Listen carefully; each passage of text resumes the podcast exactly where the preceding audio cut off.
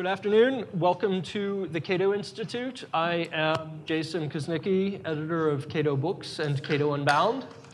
And uh, we are here today to talk about Panic Attack Young Radicals in the Age of Trump by Robby Soave.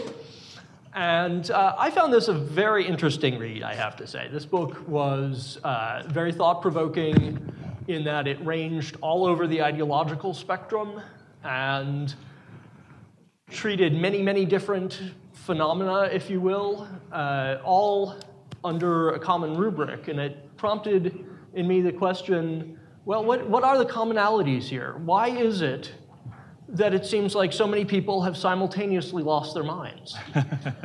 uh, and, and I'm here today in part because I care a great deal about the fine art of not losing your mind and uh, asking questions about how do we return to a somewhat more sane place in our politics. And uh, one of the things that this book highlighted, at least for me, is that all of these phenomena seem to be happening in two main locations. One of them is the campus environment, and the other is, of course, social media. So, what do these two environments have in common? I would like to offer three answers. Perhaps our panelists will have their own or will have responses to mine. But my three answers, at least, are as follows. First, there's the Tocqueville effect. The Tocqueville effect is a well known phenomenon in political science where when a society undertakes to reform itself, that is often precisely the moment at which conditions seem even more intolerable.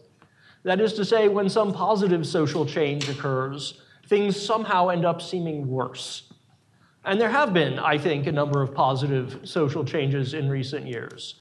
Uh, gay and lesbian people have met with, finally, social acceptance and equality, and I regard that as a positive development we have had a great deal of racism in our past, and there is much evidence nowadays that, in fact, it has greatly lessened, and that's wonderful, and we ought to be happy. And somehow we're angrier than ever before. And we have seen a resurgence, perhaps, of some degree of racism, but also we have seen a remarkable scrupulousness about things that seemingly didn't used to be racist. And that's puzzling and, uh, and certainly one of the subjects of this book. Uh, we've seen things that were formerly regarded as, as watershed moments or as, as uh, significant positive developments being recast as, in fact, negative. One example that uh, Robby talks about is the film Boys Don't Cry, which was, in fact, a trans affirming film, one that talked about how uh, transgender people ought to be treated perhaps better than they actually are. And nowadays, that film is considered problematic by many trans activists for, uh, for reasons that uh, at the time were not considered problematic at all, namely a cisgendered actress playing the lead role. So the Tocqueville effect has something to do with it, I think. A second, second point I would suggest is that both in college environments and on social media, there is a strong incentive to play to one's home audience. Find something bad from outside your group and condemn it in front of your. Uh, second and you raise your own I would suggest social esteem, you raise your own standing within college environments and on social media. And so it seems simultaneously we are all attempting to do this each to our social groups. And condemn in front of your in the book, Charlie Kirk, the noted conservative activist, is quoted as saying, The left hates the idea that there are other ideas. But as a libertarian, it's my experience that this is the case with pretty much everyone. So on social media, we all self segregate. And on campuses, too, there's a strong of ideological self segregation. And that, I think, is why it seems like we are all so angry now. We are all finding the worst from the other side and presenting it to our own side and trying to raise our own social standing with our, within our own groups. And this is a dangerous dynamic. I don't see the end of it. I don't know, I don't know how we pull out of this. And third, the third dynamic that I think is very similar on social media and on college campuses is the presence of at least potential gatekeepers. I am just old enough to remember the pre social media internet. And it was great. there weren't any gatekeepers. Yes, there were Nazis. Yes, there were environmental terrorists. Yes, there were all sorts of crazy, abominable people out there. We all knew that they existed, and they weren't on our blog, and that was great. That was enough. That was all we needed to be happy. They were out there, we were here, we're okay. But when there are gatekeepers, suddenly everyone's politics changes. Everyone changes to try to capture the gatekeepers, to make the gatekeepers take our side, and to keep the other people out.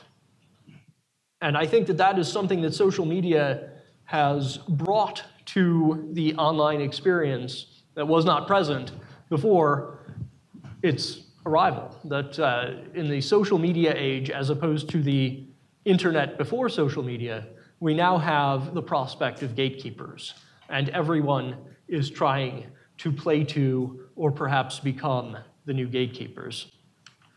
So, those were three of the many, many thoughts that I have had while reading this book. And I am sure that our panelists, whom I will now introduce, will have many more of their own. First, of course, the author, Robby Soave, associate editor at Reason. Uh, he is a commentator in many different venues. His work at uh, Rolling Stone, reporting sexual assault alleged at the uh, University of Virginia, won him a 2015 Southern California Journalism Award.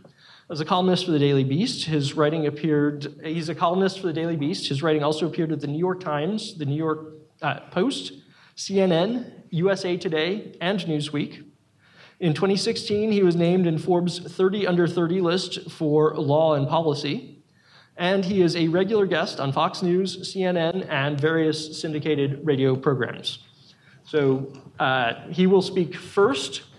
Next up will be Jane Coaston, who is a senior politics editor at Vox.com, with a focus on conservatism, the GOP, and also the far right. She is a co host of the popular Vox media podcast, The Weeds, and her work has been featured in New York Times, ESPN Magazine, and various other venues. And lastly, Greg Lukianoff is an attorney, New York Times best-selling author, and the president and CEO of the Foundation for Individual Rights in Education. He's the author of Unlearning Liberty, Campus Censorship, and the End of American Debate, Freedom of Speech, and Fire's Guide to, the, uh, uh, Fire's Guide to Free Speech on Campus. Most recently, he co authored The Coddling of the American Mind How Good Intentions and Bad Ideas Are Setting Up a Generation for Failure. This New York Times bestseller expands on an earlier September 2015 Atlantic cover story that he did with his co author, Jonathan Haidt. He is finally the executive producer of Can We Take a Joke? a feature length documentary that explores the collision between comedy, censorship, and outrage culture, both on and off campus. Please welcome our panelists.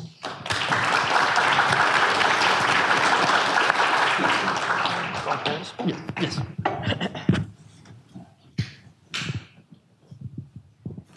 Thank you all so much for uh, for coming here today. Is this on? Can you? Okay, yeah.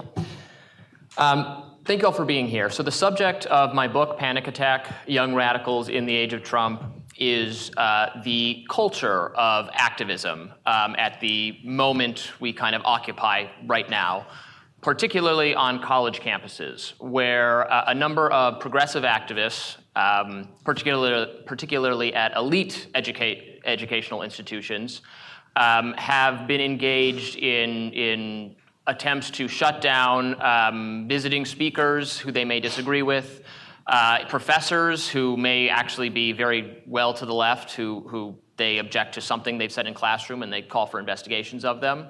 Um, group, other student groups whose activities they don't uh, agree with.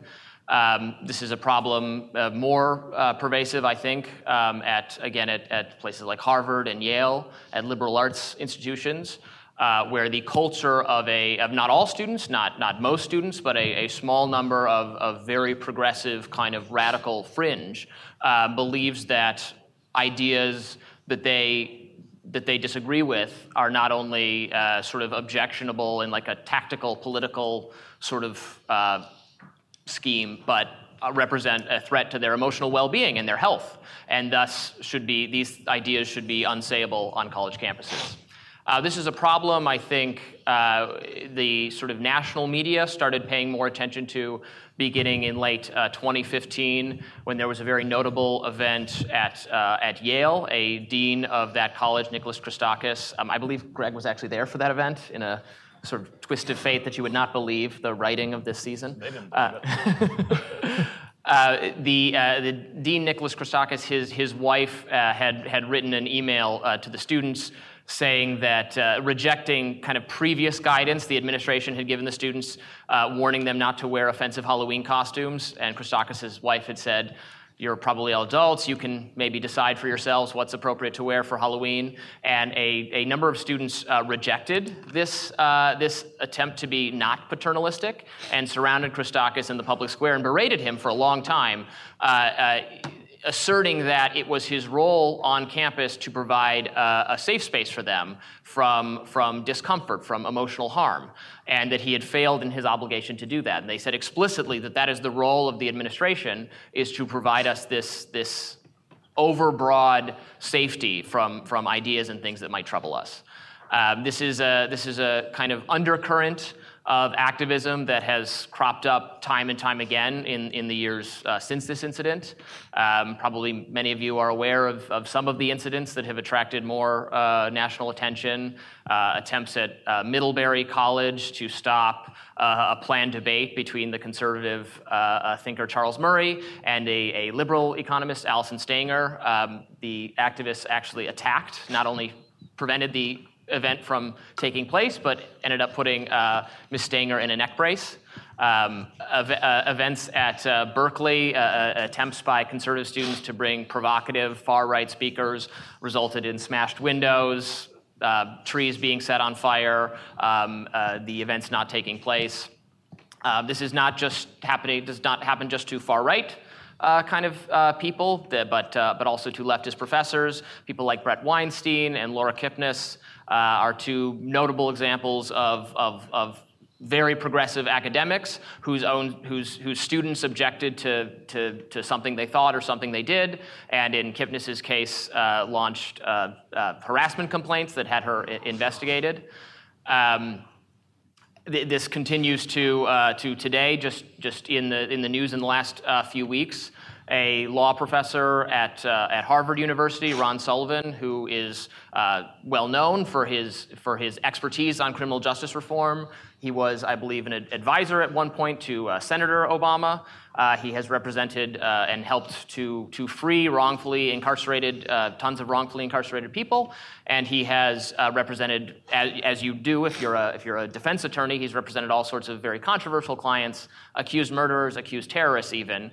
But he is now, uh, he was briefly uh, in this sort of last semester going to represent Harvey Weinstein, uh, the, uh, who's been Me Too'd, who's credibly accused of, of uh, sexual harassment and assault. So uh, the activist students, about 50 of them, had protests, and they said that, that Sullivan, representing Weinstein, made the campus unsafe for women.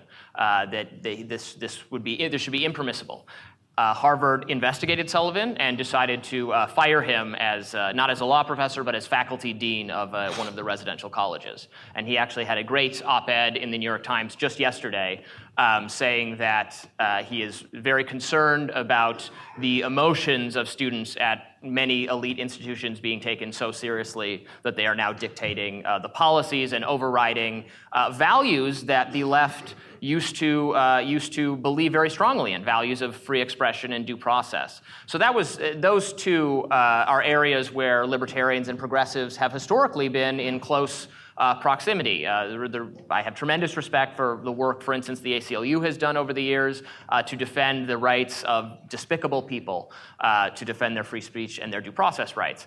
Uh, but even the ACLU now is sort of out of step with where activist culture is. At William and Mary, just I believe two years ago, uh, a member of the ACLU attempted to speak to students, and a group of activist students associated with the local Black Lives Matter group um, shut this woman's speech down. They, they, they talked over her to prevent it from happening. Uh, eventually, the organizer of the event simply gave the mic to the leader of the student activists to let them have their own uh, have their event uh, instead. And they, they, they shouted that the ACLU is, is, is a white supremacist organization, that liberalism itself is white supremacy for, uh, for, for believing, I guess, that even bad people like white supremacists should have, should have rights. Um, again, this is so different uh, I, from where the left was um, decades ago. Berkeley was the birthplace of the free speech movement. In, in research for my book, I actually learned that in 1963, the, uh, the left, the far left, very progressive student group invited a Nazi to campus to make a free speech point. Um, and they dressed in full Nazi regalia to promote the event. And then this, this man, this, this guy spoke, and no one heckled him, no one shut him down. They just laughed at him. They laughed at him when he was done. And, uh, and, and this was, this, again, this was something that the, the progressive students did to say that no, we are for ironclad free speech. Um, can you imagine uh, if this happened today? Campuses would be shut down, there would be national days of mourning, uh, there, w- there would be talk of how the mental health uh, of the entire campus was negatively impacted by this to the point where no one can go to classes and no one can take their exams. Um, so, so this is the kind of that's a survey of kind of the, uh, the, the problems um, i describe in my book, and, and then I, I talk about different activist groups um, that have been active over the last 10 years, and specifically what some of their goals are. Um, but uh, to keep it uh, without getting too, I think, hyper specific on that, um, I'll just very briefly talk about uh, kind of the trends, I think, linking these groups and maybe uh, contributing to them choosing these tactics. So when I, uh, uh, when I spoke to some of these activists for the book, um, uh, specifically at uh, University of Michigan, uh, where Jane is also a University of Michigan grad, so we're, we're a heavy Michigan bunch here. Um, and they were, it, this was another event where Charles Murray was supposed to speak, and they were planning to prevent him from speaking. And, you know, I, I, I would say things to the activists like, well, don't you think this makes uh, Charles Murray look more sympathetic, and you look very sensitive or, or, very foolish for, for, for thinking that he can't even be allowed to speak. Um, but what they told me then, and what they, they told me over and over again in the research I did for this book, was that, well, if you let someone speak who makes people feel, who people disagree with uh, on campus, who are, mar- are the marginalized on campus, uh, feel uncomfortable, then you've essentially allowed violence to take place. So we are committed to not having these uncomfortable conversations with people who are who uh, or, allowing people who are non-leftist to speak on campus uh, because the result of that will be uh, trauma for people uh, mental trauma. And and that exists on sort of the same spectrum as physical violence which obviously the campus is obligated to prevent. Thus uh, our tactics are justified not only justified but necessary to protect people's lives and their health um, I, I, think that's a, that's a new uh, uh, sort of trend in, uh, in activist culture that uh, poses a, a complication uh, for those of us who believe campuses should remain places where difficult conversations can and must take place, uh, places where a range of ideological viewpoints should be aired and discussed uh, places where professors should have wide latitude to tackle uh, difficult subjects um, in their classroom without fear of their students um, uh, uh complaining to administrators and having them investigated uh, for saying something they disagree with. Just, so just yesterday, I was talking to a friend of mine who, who is in education policy for a think tank, and she said she was she had just talked to a professor that she's uh, uh, friends with, and the professor was horrified. He has a, a review pending for him. He's being investigated because at the start of class, uh, one of his students, a female student, announced that um, she is now uh, not on the gender binary and she would like to be identified with they, them uh, pronouns, uh, which he was perfectly willing to do, but because this was the first, this was news to him during the course of the classroom discussion, he, want, he slipped up accidentally and said she instead of they, um, not intentionally at all. Uh, this, the, the student left the classroom and went straight to the administration to report this, and this person's being investigated.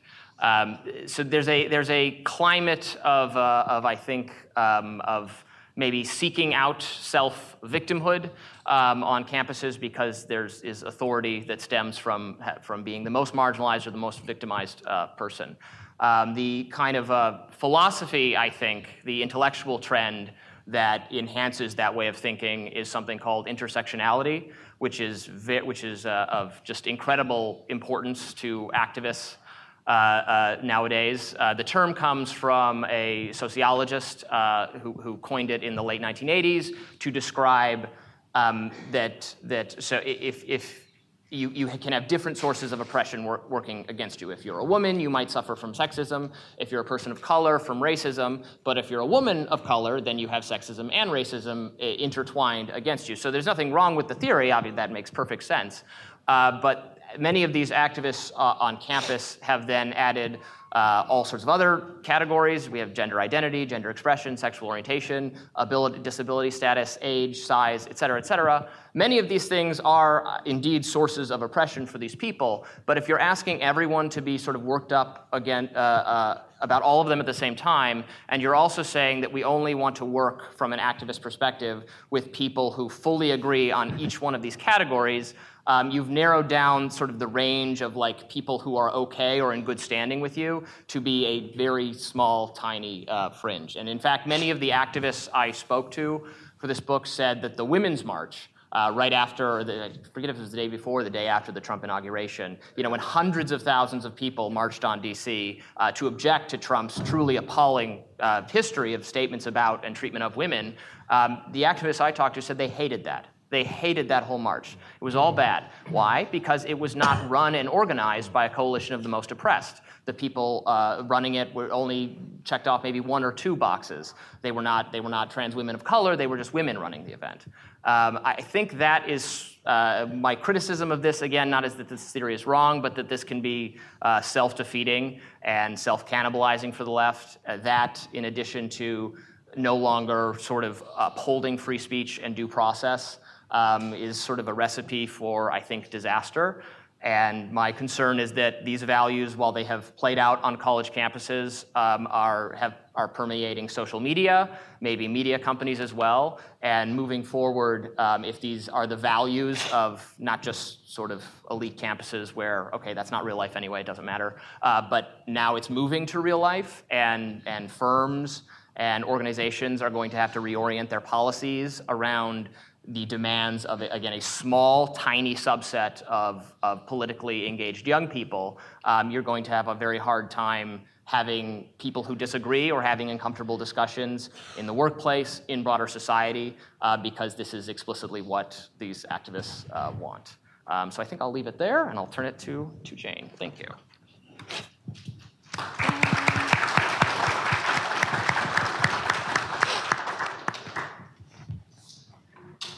Hi, everyone. Uh, thank you so much for inviting me to be a part of this panel.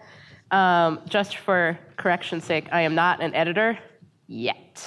I'm a reporter. Um, and I wanted to start out by talking about, you know, I write predominantly about conservatism on the right and the GOP. And something I think that was particularly interesting, and I think part of why I'm on this panel is because we could have a riotous discussion across ideological barriers. Because I've been working on a lot of pieces about how a lot of the, you know, the biggest sources of oppression of speech taking place on college campuses are not inherently coming from college students. They're coming from outside entities. They're coming from someone, say, Chris Kobach, who a couple of years ago was so offended at a piece of art featuring a f- American flag with a tiny sock on it that he demanded that the flag be destroyed and it had to be removed. And it, someone had to do something about it. And I thought that that was a particularly telling incident because Kobach and a host of other Republicans have really championed the idea that they are stalwarts of free speech and free expression, and the alternative is leftist orthodoxy. It turns out everyone has a form of speech that they themselves find deeply offensive and would rather you not do. Everyone. You know, I'm right now, my biggest obsession is currently over this co- current conversation we're having about social media companies and whether or not they're too big and what they allow and what they don't allow. And right now, uh, Senator Josh Hawley out of Missouri is proposing to amend Section 230 of the Communications Decency Act so that social media companies would need to submit to the FTC, the unelected commissioners of the FTC, verification that the moderation policies that those companies use is neutral based on no one knows what.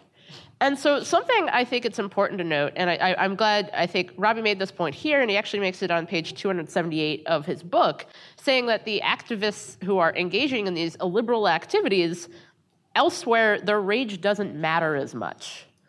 And I think that that's really important here to be very clear about when we're talking about college students, we're not talking about all college students. There are millions of people in college, and most of them aren't at Middlebury or Yale or Berkeley or even Michigan, unfortunately. You know, they're attending community colleges that are dealing with major funding issues. They're attending smaller institutions, bigger institutions where the instances of speech are really complex. And I also think that this gets to you know the growth of the administrative state on college campuses, which is I think a, you know that's a topic of conversation I find fascinating. You know, kind of the idea that you would hire someone to be an expert in diversity, which you know I'm, I'm kind of surprised no one has asked me as a noted expert in being diverse. Hmm. but you know, I think that how we talk about these issues is just as important as the issues we're talking about.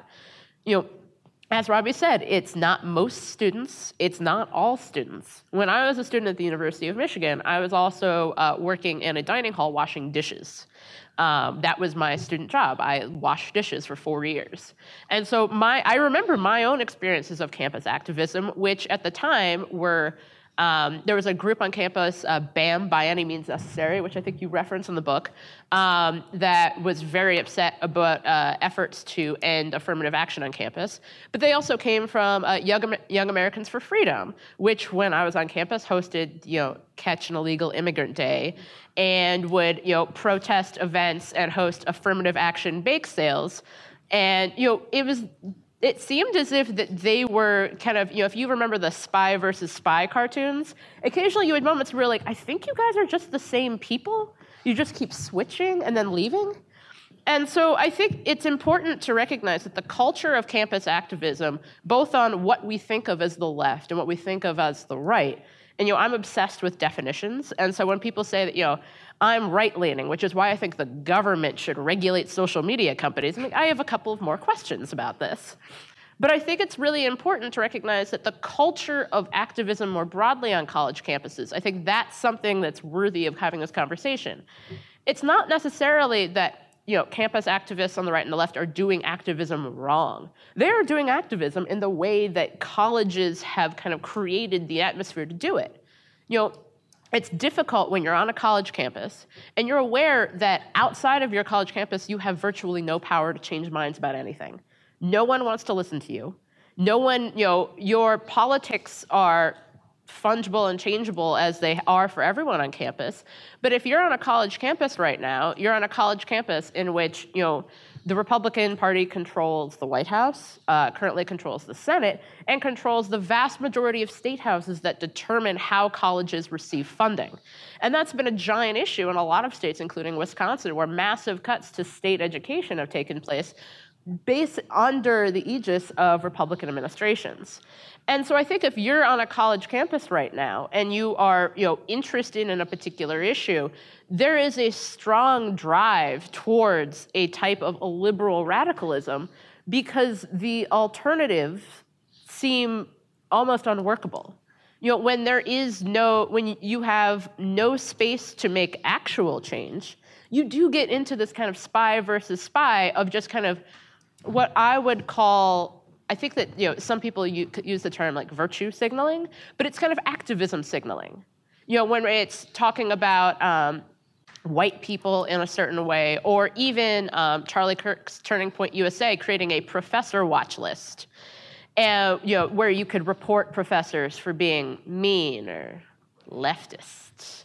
Um, you know, I think that that is that kind of activism signaling you know, it is this idea when you get down to it when you, you know when i talk to kids on college campuses or i talk to college students there's very much of this idea of like no we don't we don't actually want to do this but this is the only way anyone is going to listen to us.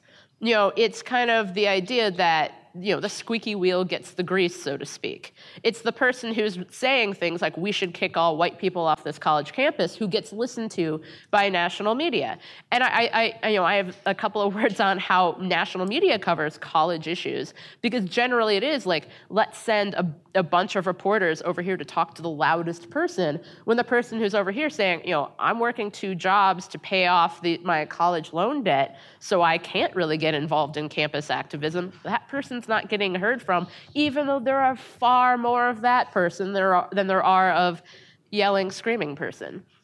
So I think I want us to be incredibly careful about how we talk about college students. There's very much of a tendency in our politics to, you know, cast a wide, you know, cast aspersions towards a wide swath of people, and then when those wide swath of people object, say things like, "Well, we didn't mean you," well, in this case, when we're talking about college students, let's be extremely clear about who we are talking about.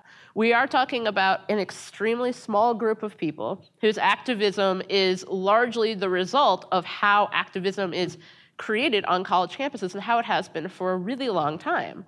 You know, in the early 1970s, at the same time that you know African American student groups were taking over college campuses, Richard Nixon was assembling a black cabinet to talk to him about how to reach African American voters, then disassembling it and then essentially arguing, you know, for the placement on the Supreme Court of someone who relatively recent to that point said that segregation and white supremacy should be the law of the land. So it isn't new that the events on college campuses are relatively divorced from the events of the politics that will that impact those college students most forthrightly. But I also think it's important, and I'm really glad that Robby raised these issues because I think it's important. What he does in the book is that he talks to these students. And he talks to them in a way that listens to them. You know, he's talking to trans people who, after the Women's March, felt kind of like they were being pandered to.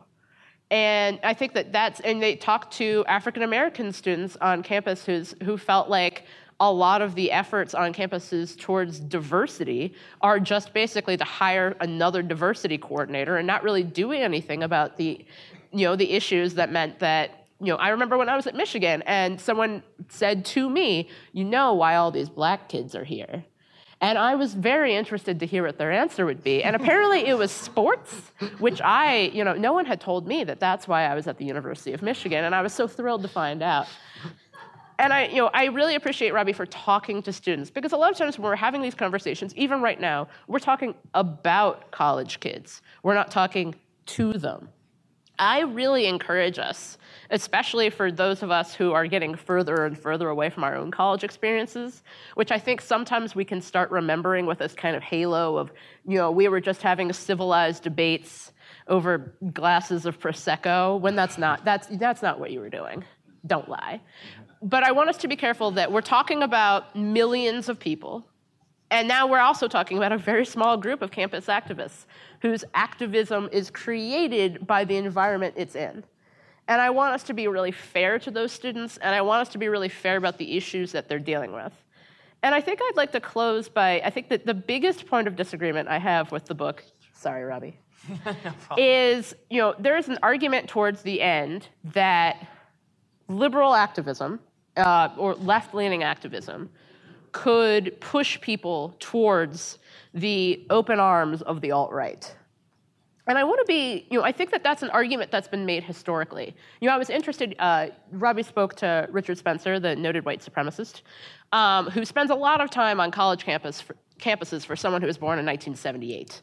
Um, normally, people try to look down on that kind of thing. But, you know, he's following in a tradition. You know, the founder of the American Nazi Party, George Lincoln Rockwell, went on a college tour in the early 1960s, and you can go look up his speeches at Michigan State University. And his entire point was saying, you know, any effort to protest me is saying, is pushing people towards me. Any effort to try, to try and stop my expression of free speech is just pushing people towards me. All I'm asking is for you know, the sharing of ideas and the civil discourse. But then, in an interview with Alex Haley, author of Roots in Playboy magazine, George Lincoln Rockwell was a little bit more clear. He said repeatedly, I hate niggers. I hate them. I hate the niggers and the Jews. The Jews are controlling the niggers. That's what George Lincoln Rockwell's message was. And I think that it's extremely clear for it's extremely clear that people do not wind up in the alt-right because of the illiberalism of the left. That is to take away the personal responsibility that should be the, you know, the, you know, where conservatism should be making its bread, so to speak. You know, I think it's incredibly important for us to remember that people do not join political entities because they were pushed to do so. You know, the people who sent so many Jewish and non-Jewish journalists gas chamber images were not they did not do so because a professor at the University of Missouri was illiberal. They did so because they decided to do so. They did so because they decided to engage in a liberalism themselves. And so I want to be really clear about that that you know there are a host of people who have been responded to by folks on the left with cruelty and liberalism and you know on social media or on college campuses and did not decide you know who looks great right now? Richard spencer in his stupid suit. And i think that you know we should give college students more credit than that. And i think that we should be thinking about how we can talk to college students about these issues and not just be talking about them and again, thank you, Robby, for writing this book.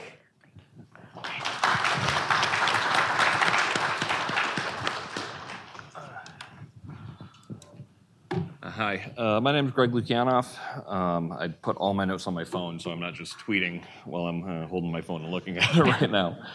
Um, you know, there's a lot of ground I'd like to cover, um, um uh, but I also really like to get the questions. I think that's where the most interesting, interesting stuff happens anyway. Uh, but this year is the Foundation for Individual Rights in Education's 20th year, and I've been with FIRE for about 18 years of that, um, actually cl- close to 19 now. Um, and I went to law school to be a First Amendment lawyer. Um, this it, it's always been what I wanted to do with my life, and um, it's been uh, watching what's changed on campus since I started at FIRE back in 2001. It has been pretty dramatic, but but I want to I want to say where I, I, I agree um, on, on some things first. Um, one thing I want to say is I, I, agree with Jane on an awful lot of what she said. Um, the, the, the, FIRE uh, fights threats from the right on campus all the time. Um, since, frankly, there aren't that many people on the right, um, you know, among professors, for example, a lot of times those threats come from off campus, uh, and those are, come from legislatures. But, you know, Tennessee legislature, North Carolina legislature, Texas legislature, when they're on the wrong side of it, um, and we've seen a lot more of that in, the recent past. Uh, that, that's been, a real fight, uh, and they're kind of hard to defeat. I actually had a lot of fun uh, back in 2008 getting to defend Richard Dawkins against the Oklahoma legislature. He wanted to speak at University of Oklahoma, and legislators there tried to pass a, a, a sense of, uh, of le- the legislature something like that, saying that evolution is an unproven, unpopular theory, uh, which was which was kind of like it was so old timey. I really kind of enjoyed getting to do these, um, uh, you know, fights right out of the 1920s. Um, and one thing that I also think Jane is right about is that uh, the, the, the, media bias is not exactly what you would think. Um, as someone who has been, uh, it's kind of funny, I was talking to a younger person and he, and, and he was kind of like, oh yeah, you know, free speech on campus stories, those are easy to get in front of the media. And I'm just like, Yeah, as of 2015, maybe they were, um, but try doing that in 2008. Oftentimes with sto- stories as horrifying as the ones we're as the ones we're seeing today. So I wrote this book called "Coddling of the American Mind" with sociologist Jonathan Haidt, um, and we have a lot of examples of students of professors on the left getting in trouble in there in there as well. Um, and, and including one uh, named Lisa Durden, who was actually fired from her job at a university in New Jersey um, after going on Tucker Carlson and defending a uh, Black Black Lives Matter party uh, where, where, they only invited black students to it. Now, interestingly, she didn't go to that school and she didn't attend the party, but nonetheless, because the university was afraid that they would get hate mail for her defending this, um, she, she was fired from her job. Now, there, there are other people who, who uh, had to step down from their jobs in the book, but Lisa Durden's name doesn't come up that much. And so there's this really peculiar pattern that I've seen is that if, something comports to a politically correct uh, uh, stereotype of political correctness run amok on campus, it gets well covered both by um, the right leaning media and oftentimes weirdly by the left uh, leaning media.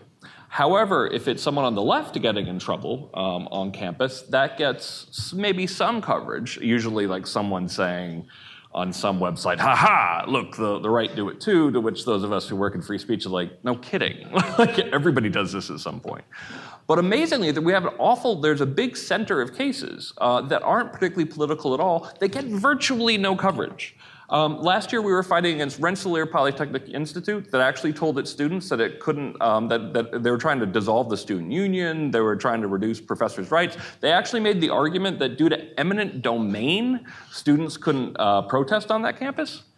That doesn't make any sense, by the way. Like that, that is a nonsensical argument. But meanwhile, this was one of the more straightforward abuses of student rights we've seen, and systematic, and gets virtually no coverage, even though it's at a fairly elite college.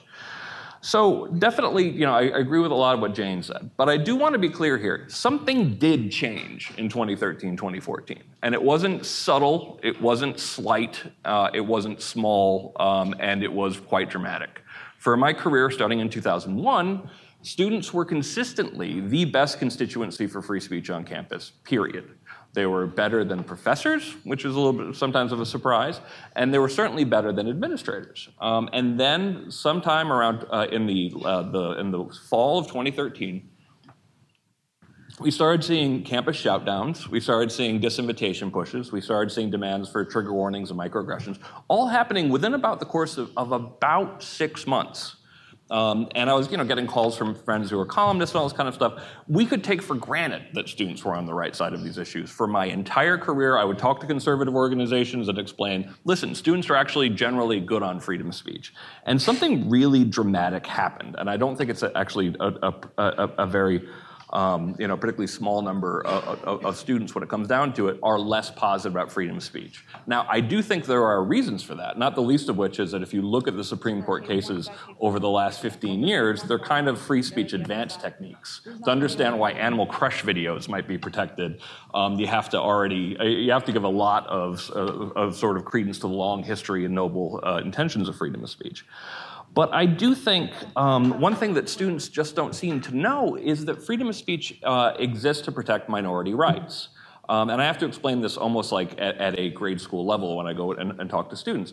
And because they haven't heard this before. And I just have to explain listen, in a, uh, in a democracy, um, freedom of speech uh, uh, um, of the majority is protected. If you have 51%, you have freedom of speech. You, you're, you're in favor with power. Or if you're uh, a favorite person of the king, you know, in a, in a non-democracy. So since you're setting up a democracy, you only have to have freedom of speech for a numerical minority. Um, that's the only reason why you, why you need to have it.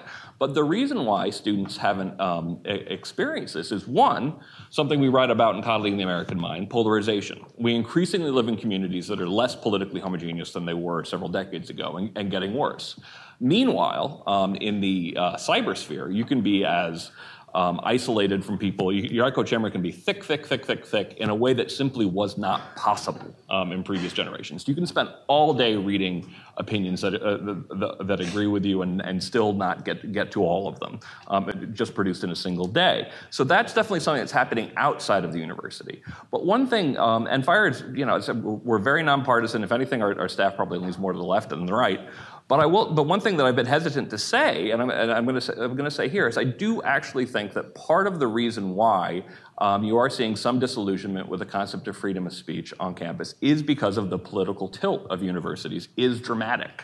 Um, and this was a point that Sam Abrams um, at Sarah Lawrence uh, University tried to make this argument. He made this argument in, in, the New York Times, saying that administrators lean even more to the left than university, um, uh, university professors and students were t- took over the president's office to protest and demand that he be fired. Thankfully, honestly, I think due to public pressure, the, the, the firing him is currently off the table. Um, this is a really well-established point, and just uh, Sam wanted to go deeper deeper into it. Um, the, the, the fact that professors lean decidedly to the left is something that I knew was bad, but it was only working with Jonathan Haidt that I was realizing that we're having some departments where it's 31 to one in, in history departments in some cases, and at some schools literally no conservatives at all, let alone Trump voters, um, teaching in various departments. Now, what is is that a problem by itself? Probably. Heterodox Academy was established to do that. But what it does, and I didn't fully appreciate, is it leads to people whose parents were used to the idea that if they were uh, pro- progressive uh, students, that they would they'd make demands of the university and they would be told, you know, shut down this conservative group. They're really they're really bothering me. Um, and they're told by the administration in, in, the 1980s, no, I'm sorry, we can't, uh, freedom of speech. Um, and this has gone on for uh, generation after, after generation. And after a while, it isn't really all that surprising that students start to go, oh, freedom of speech. When I lived in San Francisco, when I worked at the ACLU in San Francisco, um, even my friends, the people I went to Burning Man with for seven years, you know, had the impression that freedom of speech was, oh, that's that thing that prevents us from having hate speech laws, without recognizing kind of like, yes, and it also allows, you know, my performance artist friends, you know, um, some, some of the ones who believe this stuff to actually, to actually have their rights. So, what it leads to is an impression that freedom of speech is the argument of three, three Bs the bully, the bigot, and the robber baron, rich people. Um, this is completely skewed, as I have to point out when I talk on campus. By the way, rich people generally do well under pretty much every system except for communism. Um, like people come to the robber barons, to the rich people. Um, uh, the kings come to them uh, asking for money uh, th- th- throughout history. Um, but we do have the skewed, skewed, perspective, in part because universities are so skewed in, in, in a particular political direction. So um, basically, that, uh, what, what I really just want to say was well, I enjoyed Robby's book. It was a little bit since I work in this field, and so many of the cases were cases that we talk about in Coddling the American Mind and, and that we deal with at FIRE. It was a little bit like having your own living room described to you at different, at different times. Um, but I am glad to see a lot of attention focused on this, and I do also very much like the fact um, that he sat down with students. If anything, if I do have a criticism of the book, I would have liked more um, in-depth discussion of who the individuals were. I think that would have been more uh, more moving for me. But overall, I think it's a good contribution to the discussion. Thank you.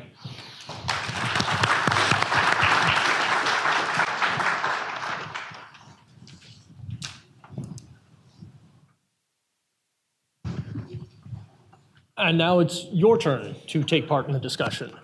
Uh, as moderator, I have some announcements. We make them all the time, but uh, I hope regulars will pardon me. First, please wait to be called on.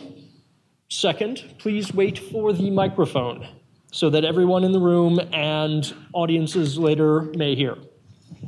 Uh, third, please announce your name and affiliation.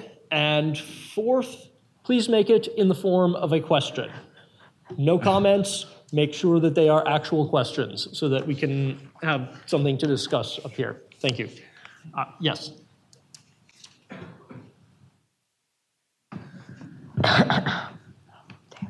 Uh, Matthew Hurt, Americans for Prosperity Foundation. So, how do we solve the problem? Do I have to answer that? Yeah. yep, it's your book. You man. wrote the book. Uh, wow. Um, so, I, I, mean, if we're talking very narrowly about the problem of free speech on campus, I, I mean, the the I think um, I'm against many of the heavy-handed solutions. The, I mean, there are attempts to sort of legislate solutions. Even President Trump declared a declared a, a, a presidential executive order uh, to to change the fund, how research uh, research grants to universities unless they have good free speech. Uh, it, it, makes no sense how this would even work. Um, so I'm against all of those. Um, you know, I, I, I think when people in the university have stood up to the kind of fringe mob of students who want to shut down the event. Um, they have been successful. Uh, when when professors uh, need to feel more comfortable to criticize their students and not feel like they're going to be like uh, administrators are going to take seriously these investigations demands.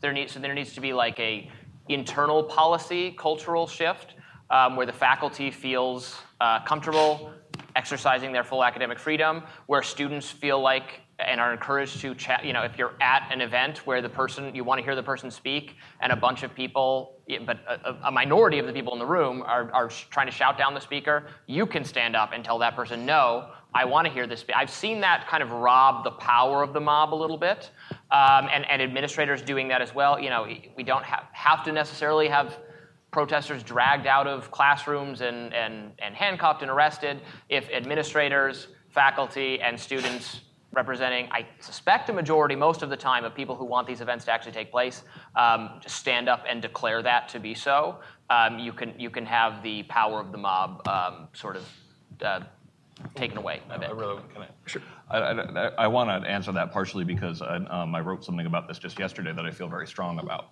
It's really frustrating for me, and I find this particularly among conservative audiences. There's a sense that kind of like, what are we going to do? There's there's nothing we can do about this free speech problem on campus, and it's kind of like, oh God, okay. How many of you went to college? Raise your hand if you went to college. Okay, so most of you, almost all of you. Um, okay, so uh, I, I published five things that you have to do. You have to contact your alma maters, and you have to ask your president to do these five really easy things he can do, or he or she can do. Um, stop violating the law. about 30% of schools have red light speech codes. About 90% of them have some kind of speech codes. Tell them to stop doing that.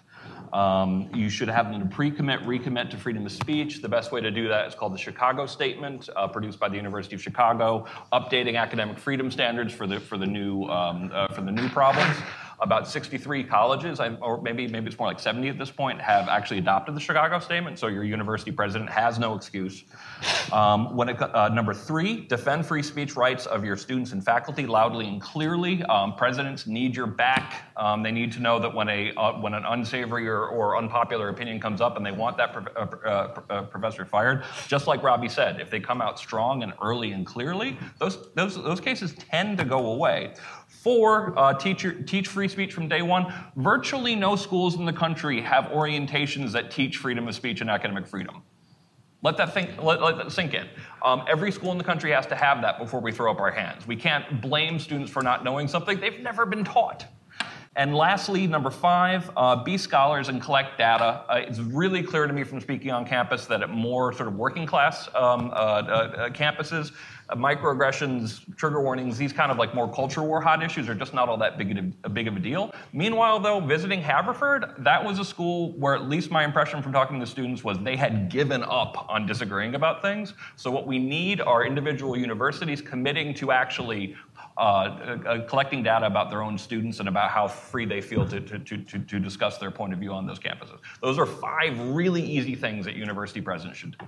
I, I would also add um, that for students who do, you know, students will want to protest people who come to campus. Yes, absolutely. You know, and you know, I want to be extremely clear that like the existence of protest is not the issue. You know, if you've got Richard Spencer, he showed up at Auburn and started talking about how you know you should shut down your football program because other like that's how you'll get all the black students off campus. Like he's not coming here there to like foment debate. Like he's Richard Spencer. That's what he does. And I think if students are cognizant of that, you know, there have been some real successes I've seen on college campuses where you have a separate event somewhere else. Yep. You know, if Milo Yiannopoulos wants to come to your college campus and talk about feminism as cancer, make him talk to nobody. That would I, I don't even know if he exists if he can't be seen by other people. and so I think that for students who want to protest, you know, with folks like Charles Murray or something like that, have an event on the bell curve and the issues contained within the bell curve and the problems surrounding that research or research. You know, talk about that in a separate avenue. I think that there's a sense, um, you know, we've kind of gotten into, and I, I'm a former sports writer, so I, pers- I blame myself. We, everyone has gotten ESPN embrace debate. And I think that there's a sense that for a lot of these campus protesters, at the root, when I talk to kids on campus, this idea that, like, well, if I say something, maybe the person I'm yelling at will change their mind. And that's not how this is going to work.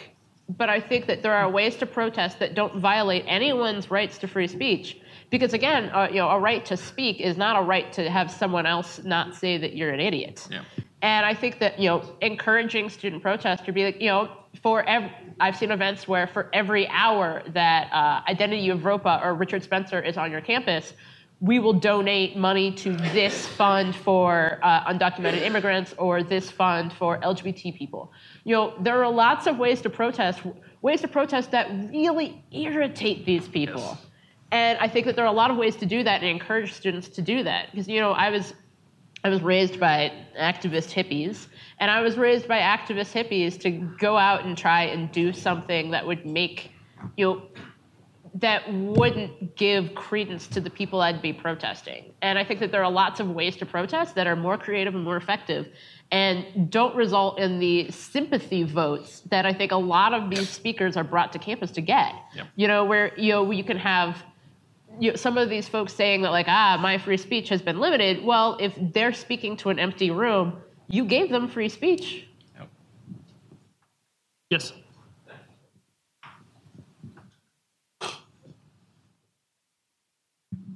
Thanks. Uh, Robert Sharetta. I, I wear two hats. I'm the president of International Investor, but I also happen to be the president of the board of a public access television station.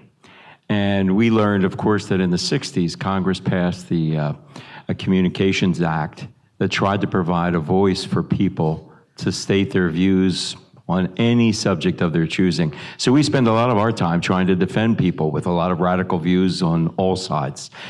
But my, my question is Has there been a lack of leadership here, and what can we do to pressure people from educational associations, media organizations, constitutional or law organizations, and even members of Congress themselves to state a position regarding these rights of free speech? What can we do to pressure leaders to come forward and to really uh, give voice to the idea that um, free speech still means something in our Constitution?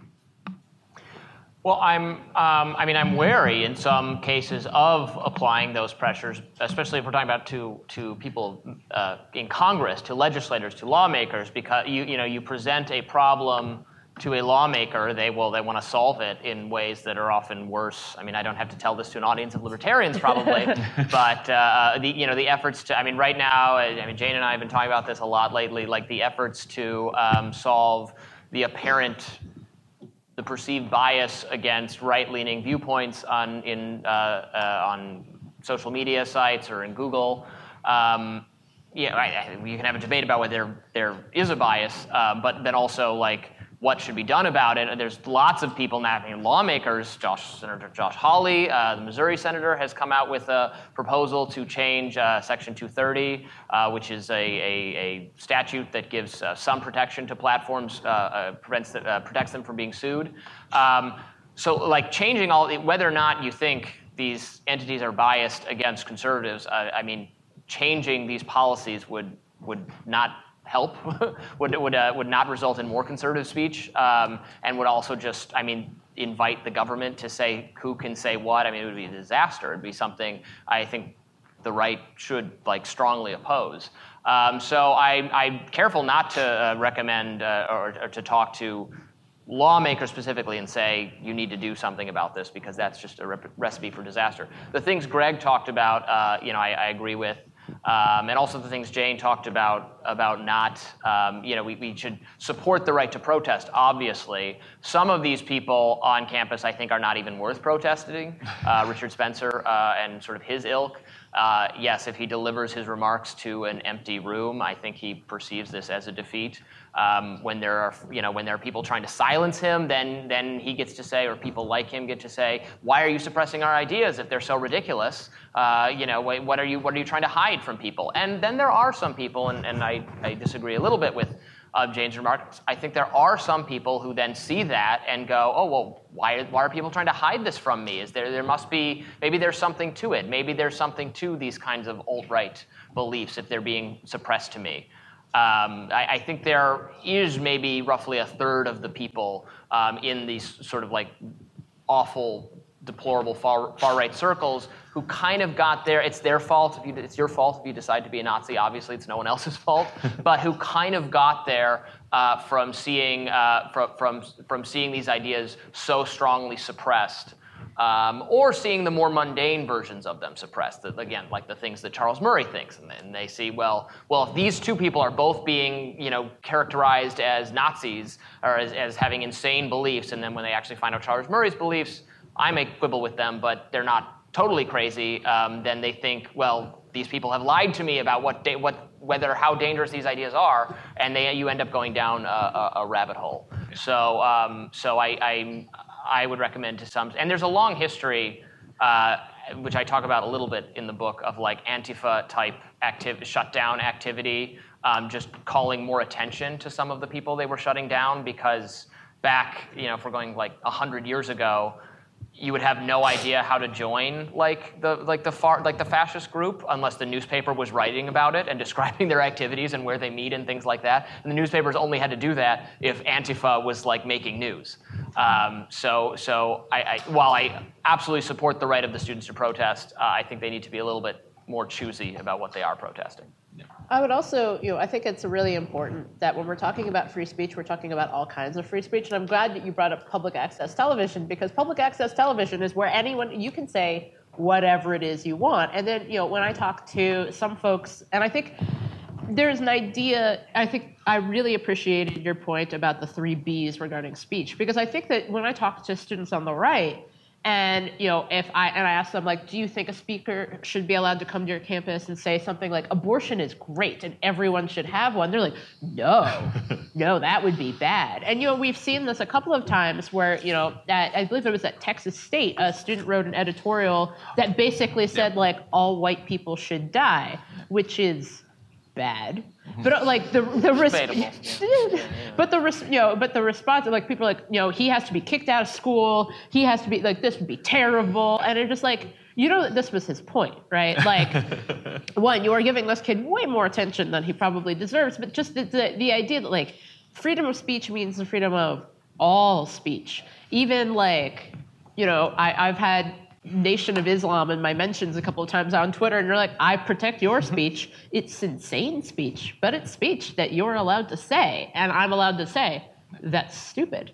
But I think that it's it's worth noting that you know I, I really appreciate outlets like public access television and avenues where really the, like freedom of speech is one of those issues. I think for a lot of people, they th- you'll you'll you'll say like, "Do you support free speech?" And they're like, either they're college students you're talking to, or you know, for most people age, you're like, "Absolutely." Right. But then you get down into you know those famous. Um, you know the ACLU's r- ruling in, about Nazis marching in Skokie. Mm-hmm. Like sometimes they are the Nazis marching in Skokie. Sometimes it is Westboro Baptist Church. Sometimes it is these you know crushing videos. They're like sometimes these free speech issues are going to get really sure. gnarly, and it's going to be you know you're going to be permitting speech from people who hate you and wish you would die. But in our system, that speech being protected protects your speech too. And I think it's really important to make that extremely clear that like we're talking about all forms of speech. Yep. And I, just really quickly, um, I really do want to stress because because I, I, do get a lot of kind of like, what are we to do? Um, it's after commit yourself to after this session go and write a short email as an alum to your alma maters or, or, or, graduate schools or whatever and just say listen i think that they should i think that you should teach about free speech. I think you should do do any of the following uh, the, the, five things that we recommended that you should stand up for. I have your back.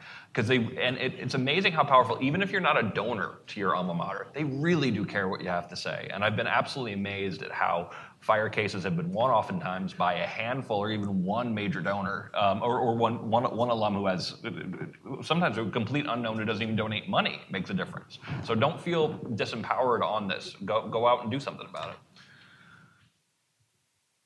Yes. Alyssa Edling from PEN America. Um, so, this type of speech that you, Jane, have just been talking about, where it's not exactly an incitement to violence, but it is like directly associated with the rhetoric that motivates hate crimes. Um, is there an affirmative, non restrictive way that campuses should be responding to that? Um, I'm wondering if perhaps responding in some sort of affirmative way may lessen the call for students to feel safe or have safe spaces. Um, what do you, you all think about that? Well, I mean, there. Ha- well, I mean, there have been. I mean, when these things happen, the the administrators tend to say, "Here is a room you can go to meet with mental health." Or you can meet with mental health. You know, they they they're very conscious about advertising the mental health uh, facilities of the campus and here's a place you can go to sort of chill out and talk with other people. And there's, I mean, they, they typically do this uh, uh, for like the, the, the, the really far right um, uh, speakers. Um, but just you know, and I just want to like make sure. We're, so we're now we've gotten into the like we're just talking about like the efforts to sort of censor like Richard Spencer type people, but like that uh, a lot of what I talk about in the book is also just efforts to censor benign people on the left who like there's not really anything like you you mentioned the um, uh, Greg mentioned the um, or no, no, Jason mentioned the uh, the uh, uh, of the the director for for Boys Don't Cry right. um, who again it was, it was not just that they like protested or, objected to her. They put on her podium when she went to speak, like "F you, you be." I don't know if we can swear, swear on the with the, with C-SPAN rolling, but like really like graphic, horrible things. And then they they screamed these at her to stop her from talking. Again, all she did was make like a pro-transgender fit, like it was a film in good standing with the left. Um, so a, lot of uh, a lot of what you know Jane has said about, uh, for instance, the right being bad on free speech, I completely agree with and co-sign, and it's just like that doesn't surprise me. And some of the and the efforts like on the left to be to stop people to stop people also on the left from speaking. Um, like there, just uh, uh, uh, last week, I wrote about um, a high school in uh, in San Francisco where you know, we, we think of, again, the conservatives, the religious conservatives in particular, as the ones who want to censor uh, art that is offensive, uh, which is true. That hasn't stopped happening. The religious conservatives are better, very bad on art censorship issues. Uh, but here is a mural in a public school that was painted by a leftist in the 1940s um, about George Washington. And this painter um, hated the idea that, uh, that George Washington was being portrayed as this saintly figure in all the students' textbooks. And he wanted to portray you know, the truth, which is that, that the, the, the, founders you know, sent our forces to, to steal the, the land from Indians and to kill them, and we had a bad history with slavery and all that, and so that is reflected in his painting. Um, a painting that now, like leftist members of the San Francisco community, are trying to get repainted at a cost of $600,000 to the school district uh, because it's, it's problematic because it depicts violence against Native American people. Which is like again, that was the point of the painting was to show that yes, like we're not gonna we're not gonna we're not gonna um, uh, whitewash like actual American history. So it's that kind of like absurdity um, that has become really prevalent that um, that is concerning me. So that wasn't exactly addressing your question, but I just wanted to like. So we're not just talking about like the rights of Nazis to speak on campus, yeah. but like the rights of and, interesting progressive people to like do good things. And I, and I, really want to underline that because I actually am I'm working on an article called "The Hate Speech Non Sequitur" because I keep on going to talks and being kind of like, what the hell does hate speech have to do with why the Rutgers newspaper just got defunded by conservatives? Like, what, what how does it relate to so many of the cases I actually deal with on campus? Because if you think all of this is about Richard Spencer, you should know that like in my in my career, there's only been one person like Richard Spencer, and he doesn't show up on that on that many campuses. So if you look at our 10 worst schools for free speech list, you're going to find some incredibly tame, uh, uh, tame speech that actually has gotten people in trouble in the past, and right, left, and center. Sometimes it's just an administrator who seems to have it out for a particular administrator. Now, what can you do when Richard Spencer comes to campus? I do think that the best example of the way you make friends and influence people while protesting horrible people um, the, the, best example of that is when the Westboro Baptist Church decided to go after my beloved Comic Con in San Diego. Um, look that up on, uh, on Facebook. They completely made fun of them. It was it, it, uh, pro- counter protesters uh, outnumbered uh, the, the, Westboro Baptist per- Church people, you know, probably 100 to 1 of them each. It was creative, it was memorable, it was funny, and it was just the exact right way that you, um, uh, you, you, should approach some of, uh, some of, some of these people. I also highly recommend you find the video. There was like a Klan march, um, and someone followed them with a tuba yeah, yeah, yeah, yeah. and just started doing like doo, doo, doo, yeah, I saw that. that was, and I'm just that like, was- that that's was it. very- That's all you need to do. That's Yep. it. Like that's I, I'm like, I wish that we could have known about this in like 1964 because just love the following tuba. Klan members with tubas.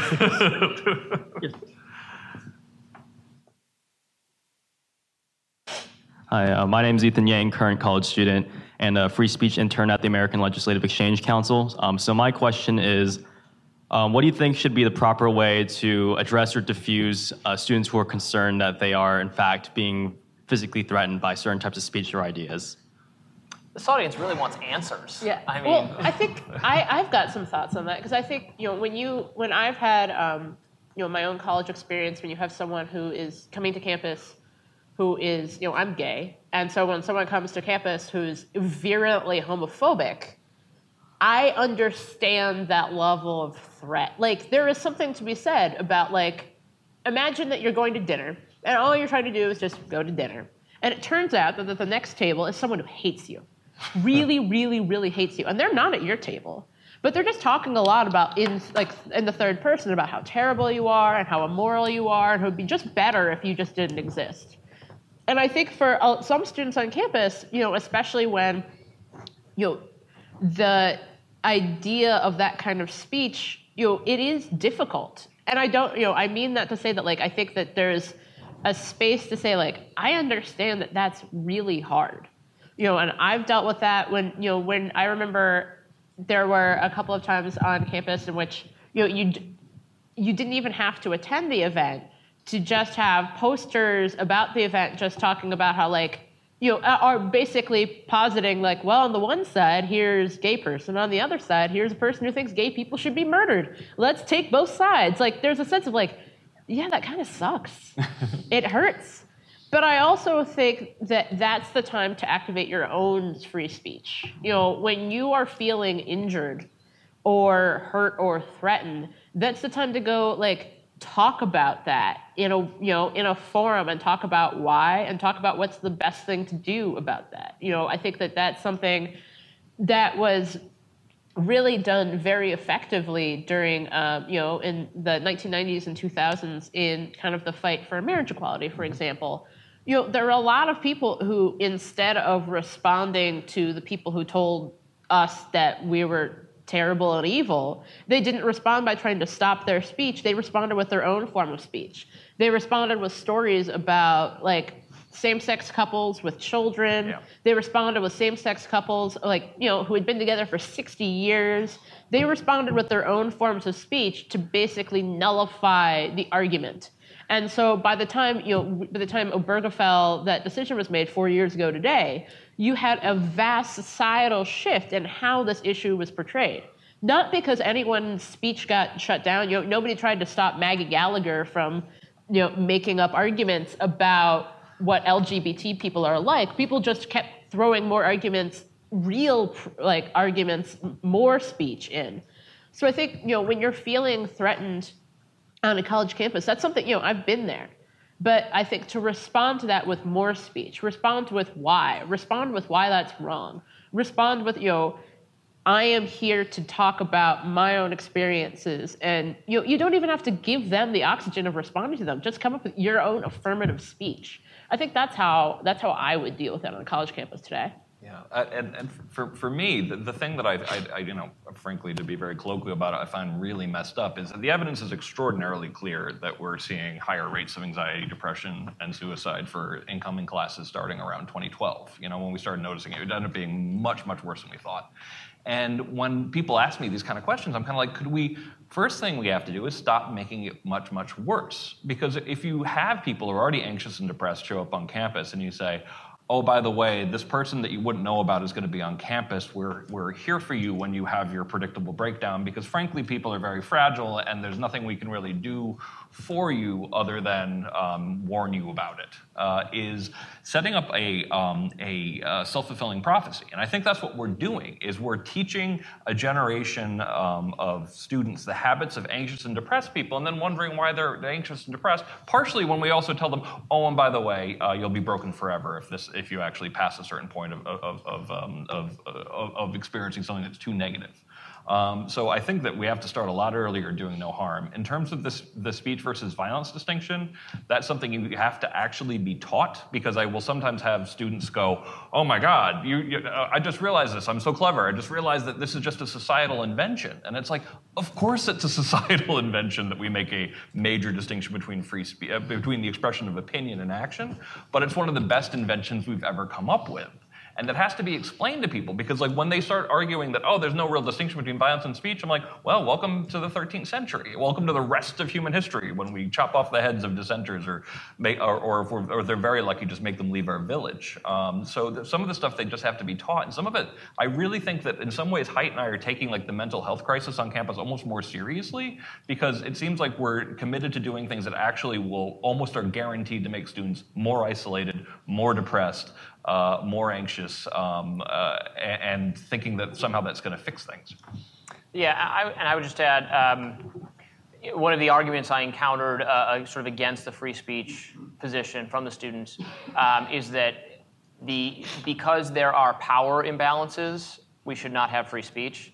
Um, so they're saying, you know, if you're on this this platform, you have all this privilege that I that I lack we're not and we and we exist in some kind of free speech ethos it's not we're not actually talking to each other or we're not capable of talking to each other until we uh, we erode or destroy these barriers of privilege and then we could have free speech but until we do that you know you can't you have to uh, if, I, if I have in, in, unequal power relationship to you. Maybe your speech should be suppressed or not really cared about so that mine can be lifted up and heard or something like that. Um, of course, the, my rebuttal to that is I mean, how could we possibly decide or give power to some uh, authority to adjudicate who should be allowed to speak and what and how much privilege or power do you have over this person? I mean, there's one thing that I think the activists just do not think about or, or rarely concede, or maybe they would concede if they were were, were challenged on it, but uh, privilege and power are situational. There can be situations where, I mean, you can get you can get a, a relatively uh, uh, uh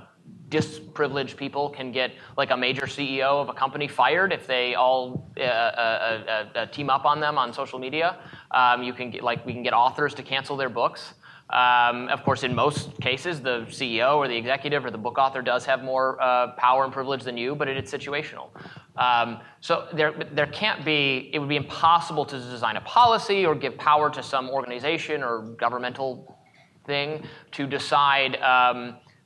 How to who gets to speak um, a, until the relationships um, are equal. Obviously, free speech is actually a, a, a, regime and a culture and an ethos and a legal system of total or virtually total free speech is how we work out who has these privileges and, and what other rights we should afford people to, to equalize society. Uh, but we need to actually like have a total free speech regime to actually have those conversations.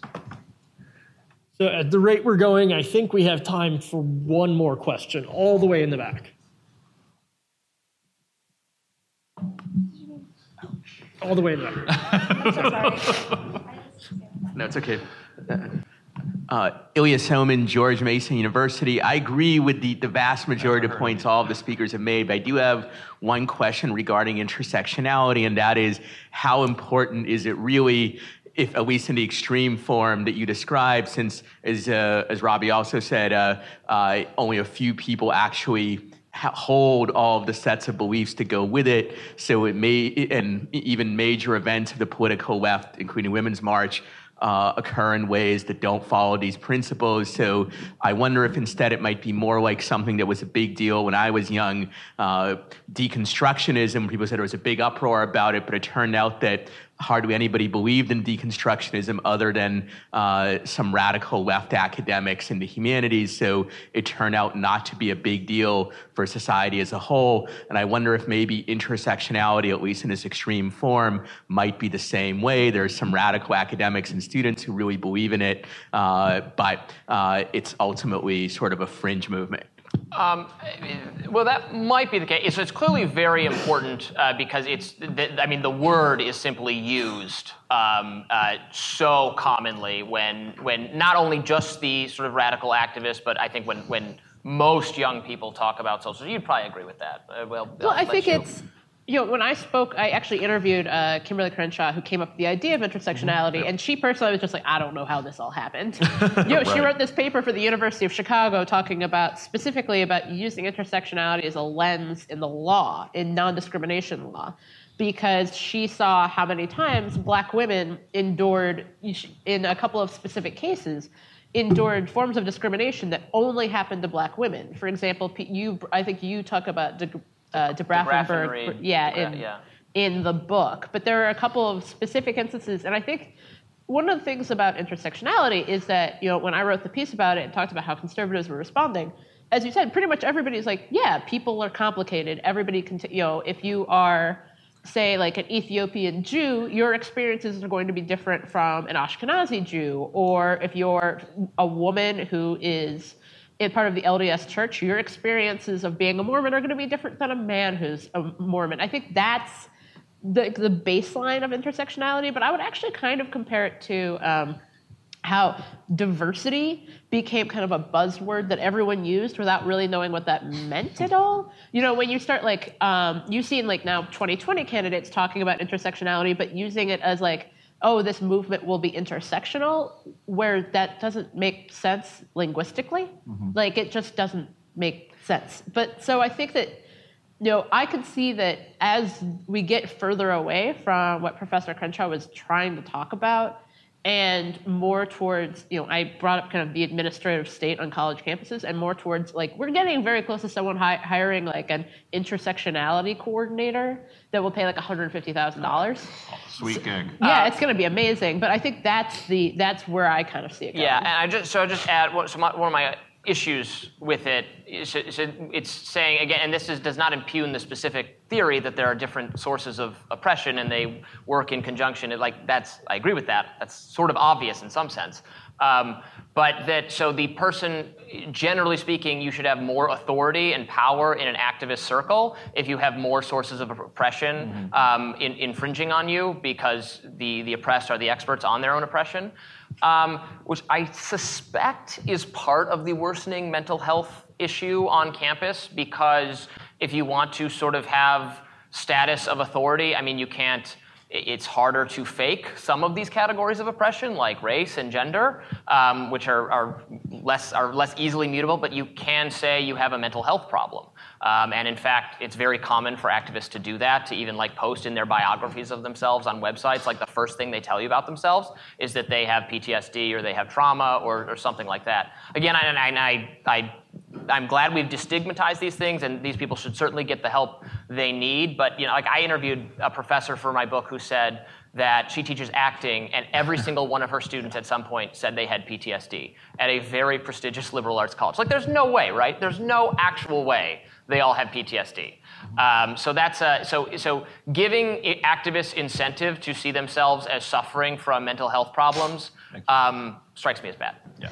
And uh, what, what it, intersectionality itself is a theory. Now, it, it, the power of things as theories, as they get detached from what they actually mean, is universal, essentially. Like, I, I was just talking about how I grew up with Catholics who's like, well, I believe that you have a direct relationship with God. I don't really believe in the Pope, but I'm Catholic. And I'm like, no, you're not Catholic. or I'm a Marxist, but I don't believe the, the, the government should own the means of production. It's just like, ugh.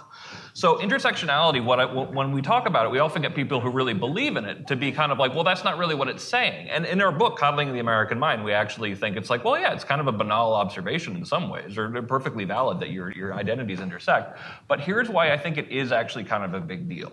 Um, combined with privilege theory uh, basic, and stackability, that essentially that there's something um, that if you have more sort of zones of oppression, um, that you have more status in certain senses, it's too tempting of a rhetorical tactic. So uh, the reason why I ended up being very skeptical of this is in overwhelmingly wealthy white uh, hy- hyper-educated circles that I went to, that went to Burning Man in San Francisco. Um, this is when I first started being called out for my privilege by rich white dudes. Um, over and over again. And if it actually has something that lets you win an argument every time, it's gonna that version of it, that that version of it that actually really does alienate people, where it's kind of like you know someone shouting at you about like how can you understand this? Tell me about your trauma, and then I'm forced to actually tell people about my trauma. Um, that's what actually I think is going to have some staying power. People will call it intersectionality, even though it's something that I think Crenshaw has actually uh, denounced herself as being un- unconstructive. But I do think that version of it, since it is so um, it's so easy to get uh, to, to create that perfect rhetorical fortress, as, as I call it. Um, it's gonna it's gonna be around for a while, is my guess. It's a, but it's a guess. And we are just a couple of minutes before the scheduled end of the session. Is there anyone with a really quick question? Yes. Martini. I'm sorry. I'm sorry.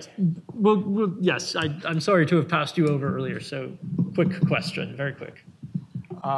First, I want, uh, you know, regarding uh, freedom of uh, speech, I tell over here, I see that the Cato or other institutes, they are using the panel as indoctrination rather than allowing the people ask about the, talk about freedom of speech. The other issue I wanted to ask is, uh, don't you think that since World War II and mostly since Vietnam War, the whole issues of freedom of speech, freedom of, uh, I mean, freedom, justice, democracy, all of things, as uh, Mr. Lokanov, Lokianov said, is manip- manipulated by rich to divert attention of the real issues. The real issues that they were able in during this time to 1% to have 99% of the whole asset of this country and have the other people involved this uh, different issues of the sexual freedom, freedom of so on, so on, so on. So I just don't want to go through that. Uh, that was my question. I think that these issues matter for everyone. You know, I think that the idea, you know, I hear this sometimes from folks like, you know, why are these issues at all important when the climate is burning and we're all going to die? And I'm like, well, while the climate is burning and we're all going to die, we still have to be able to talk to each other. Right. Like, we need, like, you know, if we've got 12 years, it's going to be 12 years of us having conversations with each other. And then after the 12 years, we can get to, like, zombie murder time. But I think that you know these issues are important. It's not a distraction to talk about how we talk to each other about the most important issues. Issues of you know sexuality and race that resulted in you know we're just barely removed from a time in which the federal government banned LGBT people from working for any gov- federal ed- entity. You know, people. Yeah, and that you know, and it's because of heroes like Frank Kameny, and it's because of a lot of people that that i who spoke up, who said no. You know, and I, I think about the original Mattachine Society, people who were marching outside the White House in 1965, carrying signs that said, "I am a homosexual," which was a crime. And you know, you think about the people who spoke, who you know, the reason why we have the right to have this conversation today is because people took advantage of their free speech. So I don't think it's a distraction from bigger issues. I think that the speech that we can have about you know how much of the media is controlled by just a few you know tiny actors that's free speech too you know being able to talk about that the work that you know glenn greenwald is doing at the intercept that's possible because of his free speech ah. which right now you know is under threat in brazil and i think it's important that like these are this is not a distraction. And you know the issues of how people want to live and whom people want to love and what people look like those are all like deeply integral to the human experience. And i think that when we talk when i think that sometimes you know and i get this a lot from folks on the left that like no no no that's a distraction. We have to just talk about class. And i'm like well you know historically class and all of these issues have intersected in some really interesting ways and the only way to talk about them is to talk about them with speech that is free As, as moderator, I would be remiss not to say the following. We at uh, Cato hold panels on a wide variety of different topics, and if this one wasn't to your liking or if it seemed less than important to you, I would encourage you to come to our other panels. Yeah. Um, so yeah, uh, when it comes to freedom of speech as, as a distract, now is this indoctrination? Um, I, I don't know. Like, do, do we should we disagree more? Uh, possibly. I can figure out things I disagree with Robby on. Um, uh, but when it comes to freedom of speech as a distraction, my God, um, freedom of speech is not normal. It does not come normally to people. It is not most of human history. We deal with dissenters, like I said, by crucifying them, chopping off their heads, making them drink hemlock. Um, and that's normal. That, that's part of our inherent tribalism. Freedom of speech is rare, it's fragile, um, and, it, and it needs to be protected, partially because it is so consistently the solution. Um, Cass Sunstein came out with a good book called Conformity. Now, of course, people criticize Sunstein because he writes the same book every year, essentially, and a lot, recycles a lot of old material, but his points are nonetheless valid. And there's this great um, uh, uh, a series of essays, I, I believe, um, published at the end of World War II that explains that one of the reasons why we were able to succeed against Nazis and about the Japanese Empire was partially because we could fix errors more quickly, because we actually had some jackass going, that's ah, never going to work, you know, like that's a bad plan. That actually, um, not only does it, uh, d- does it improve your ability to respond to threats, it lets you know what the threats and problems are in the freaking first place. And when you look at the history of, of societies where there aren't free speech, they do incredibly stupid things because nobody thought to actually say the emperor has no clothes. So freedom of speech, it absolutely, absolutely, we're taking it for granted right now. Um, but we will be very, very sorry when it's gone. I, and uh, I'll just, I guess, probably in closing, I'll just add, um, I, uh, you know, I uh, occasionally wish uh, the activists would focus on um, different things than uh, some of the issues that seem very slight uh, or, or, not as significant to me. Often because I think I would agree with them if their activism was concentrated on, on different things. I have a brief um, section in the book titled, I believe it's titled Deafening Silence. It's about the anti war movement as oh, it exists yeah, today, which doesn't exist at all, faded into nothingness as if Thanos snapped his fingers or something, um, uh, maybe a decade ago, um, despite us still being involved in, in many wars, um, maybe less flashy. The news media is less preoccupied with them. But uh, so it, it's, my, it's my agreement with, with some of the things that progressives want or progressive activists should want on paper at least that causes me to to want them to be better or to criticize their tactics not from like some sort of warped conservative desire to see them fail. Please join me in thanking our panel one more time